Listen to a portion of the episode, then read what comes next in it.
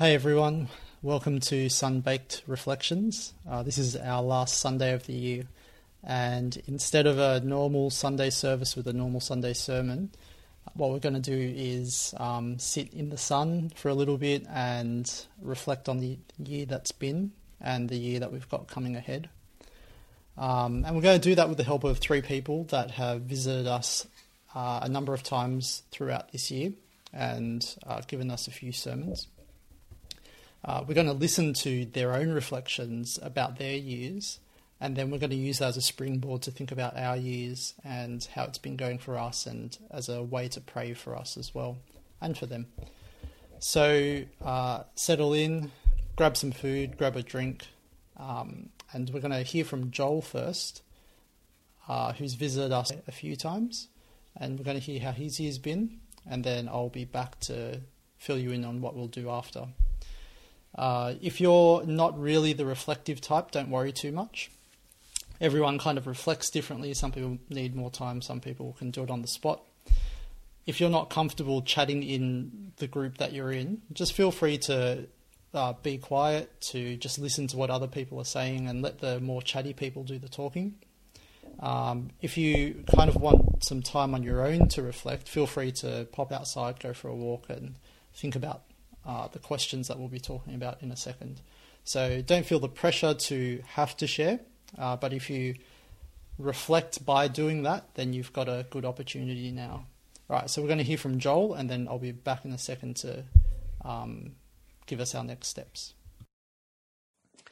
Uh, g'day, Horsley Park uh, Church. Joel Shear here.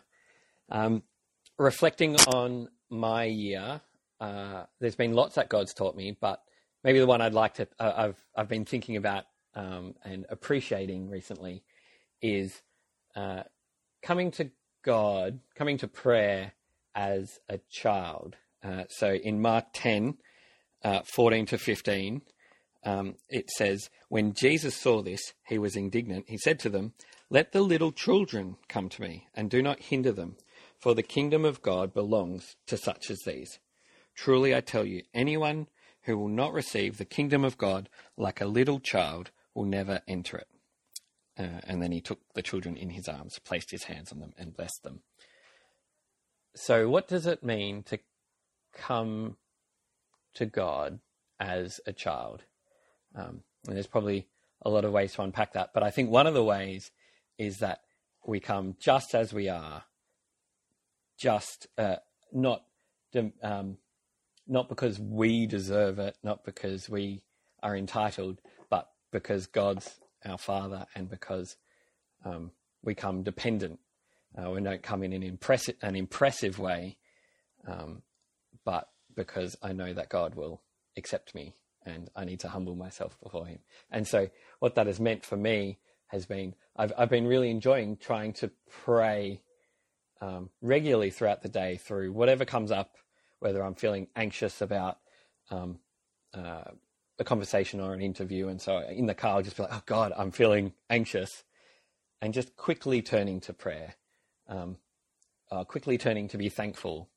Um, and that's been really, really helpful for me.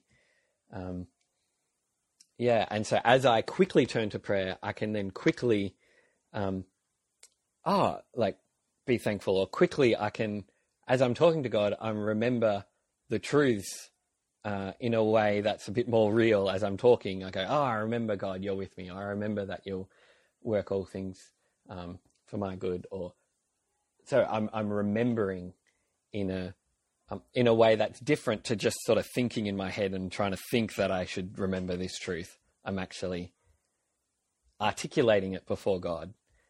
Um, and I think uh, on that, so in um, in Matthew eleven twenty eight um, and twenty nine, so this might be, or and thirty uh, will probably be familiar. Jesus says, "Come to me, all you who are weary and burdened, and I will give you rest. Take my yoke upon you and learn from me, for I am gentle and humble in heart, and you will find rest for your souls. For my yoke is easy and my burden is light."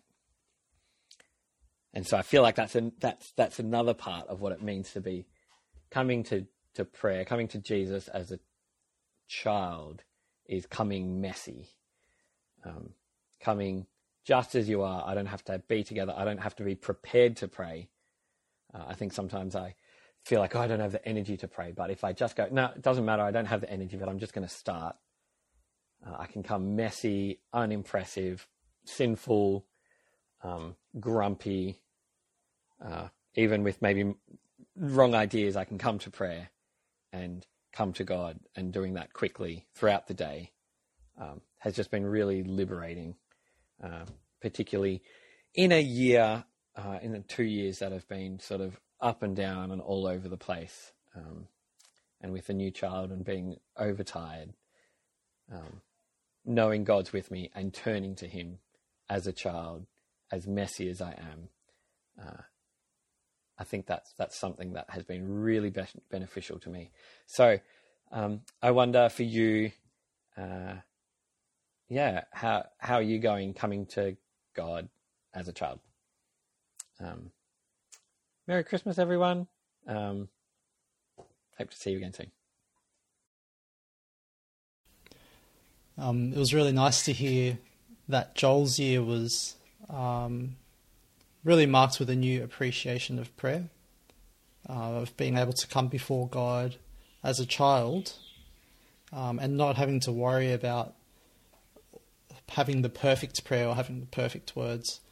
Um, sometimes when I hear some people pray, like they pray so elegantly, and like it just the it, the prayer even just sounds nice to listen to, and that's like a really amazing gift for some people. Like some people just pours out that way. Um, but I guess what Joel's reminded us is that it doesn't have to pour out that way for prayer to be effective and prayer to be real and prayer to connect us with God. Um, but despite that, we still actually struggle with praying a lot, or I do anyway. Um, so I want to uh, encourage you guys to pray now as you reflect on coming to God as a child, like Joel left us off with. Um, I want to encourage you guys to think about that and to pray about that as well. Um, and praying's not easy, especially on the spot. So I'm going to give you three ways to um, maybe um, figure out what to pray for. So the first way is to share your prayers. Um, so you can just share that amongst each other. Whatever's on your heart at the moment, I guess whatever struggles you're going through or you've gone through in the past year. Um, and even though it's Christmas time, a lot of those struggles don't really stop. They just carry through Christmas time just like it wasn't there. Um, so you could share your prayers with each other and you can share them on Padlet as well if you want to share it with a wider audience. Um, and then you can um, pray for each other about those things. So that's the first way you could um, figure out what to pray for. The second way to um, think about or figure out what to pray for is to go to horsleypark.church slash prayer archive. So that's one word, prayer archive. Um, and in the prayer archive, what I've done is archived the prayer points that we've had over the year from Padlet into this separate Padlet so it doesn't clog up our main one. I really only started doing it in the past month or so. I, I kind of wish I did it throughout the whole year. Um, but it's got our prayers from the past month. Um, so you could like look through those and read and think and pray about them and see how, how God's maybe answered some of those prayers. Maybe some of those prayers you're still praying. Um, maybe some of those prayers have um, kind of been answered in unexpe- unexpected ways. So you can talk and share about those things as well. Uh, the third way I'm going to give you to think about um, what to pray is to um, kind of give you a a starting point at an in an interesting world event. So normally at the start of church news, I kind of go through an event, uh, talk about it, uh, think about what we can pray for, and then think kind of bigger and more theologically about it, and come up with different ways to pray for it. Um, so today I'm just going to do the first part. I'm just going to go through the, the news story and then just see what you guys think um, you could pray for theologically from it. Um, so this is a picture of the sun. Uh, what's uh, well, I mean, yeah, this is the sun. the story is though that um, China is building a kind of power generator that is currently seven times hotter than the sun, and they're aiming for like more times hotter than the sun than that. And what they're hoping to do is that this power generator will be enough power to power all of China or maybe all of the world. Who knows? Um, and it's just like this crazy scientific um, goal or achievement already. I mean, getting seven times higher than the sun, I, I assume that's a pretty big achievement. Um, that that China's already made, but you kind of contrast that, like it's really amazing scientifically on one hand, but then you contrast that with some of the crazy stories that you have coming out of China, like um, the oppression and the um, the devastation to like the Uyghur people and to other kind of human rights issues that we hear coming out of China. Um, I guess only hear secondhand through news stories and stuff, so we don't know the real story um, or what's happening on the ground, or at least I don't. Um, but you have like this like two contrasting pictures of the nation of China. Like on one hand, unbelievable scientific um, advances, and then on the other hand, like unbelievably horrific um, actions. So you can use that as a springboard to think about what to pray for um, to God, um, and think about what maybe God's doing in both of those um, parts of the Chinese culture or the Chinese country. Um, so that's three ways that you could think about um, how and what to pray and think of things to pray for. You can share your prayers with each other. You can check out our prayer archive. You can think about this news story in China. Um, or you can just pray for whatever you want, of course. Don't have to stick to those three. All right, so I'll give you about five minutes. Um, reflect a bit on how you've been coming to God as a child, and then express that through prayer that might be sloppy, might be imperfect, um, but still is very acceptable and really um, uh, pleasing to God.